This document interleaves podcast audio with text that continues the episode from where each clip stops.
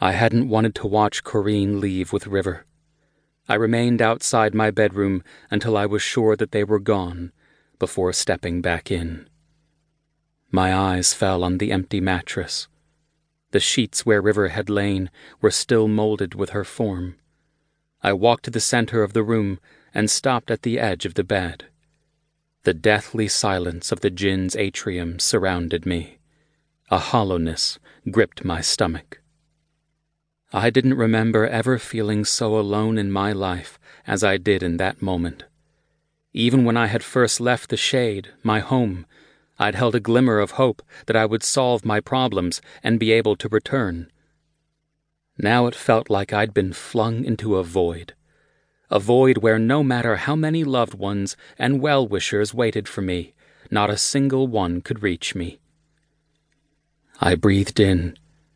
River's scent still lingered in the room. River.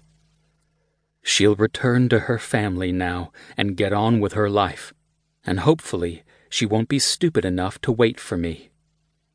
The only semblance of a plan I had was to delay the Oracle's prediction, to delay my inevitable end. After all the Oracle had revealed, I should have been terrified. But more than anything, I just felt numb. I realized that since I had left Hortensia's cave, I'd stopped thinking of a life past the next few days, perhaps the next week. If I tried to think further ahead, I would go insane. I just had to take my life one day at a time, or better still, one hour at a time, as I tried to stave off my craving for blood. My bedroom's emptiness eating away at me, I entered the ensuite bathroom and closed the door. Gripping the sides of the sink, I raised my head and stared at my face in the mirror. The face of a man possessed. I moved closer to the glass. What are you? I stared deeper into my own eyes, as though I expected to see the shadowy creature behind them. Then again, perhaps I had already seen him. After killing, my eyes always went dark, sometimes pitch black. Perhaps that was him, his influence manifesting itself physically through me. A chill ran down my spine. I tore my eyes away from the mirror and lowered my head to the sink, splashing my face with water. As I straightened up, I felt a twinge in my stomach, the beginnings of a new wave of hunger. I recalled the last time I drank blood.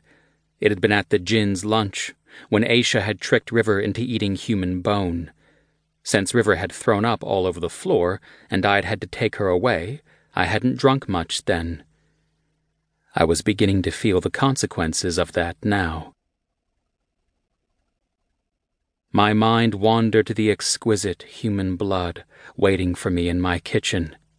I practically salivated just thinking about it. I left the bathroom and swept toward the kitchen. Grabbing hold of the handle of the fridge, I ripped open the door and pulled out the chilled blood. My stomach tied itself into knots, being within such close proximity of it. I wanted to drink straight from the jug, perhaps even drain the whole lot in one go. I imagined the divine liquid sliding down my throat like nectar, invigorating my senses, spreading a rush of strength through my entire body.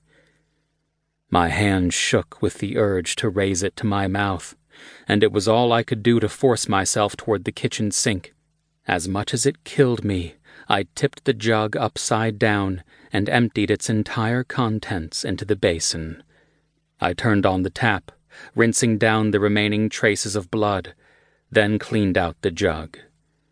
I needed to ask the djinn to stop supplying me with blood. I'm going to have to starve myself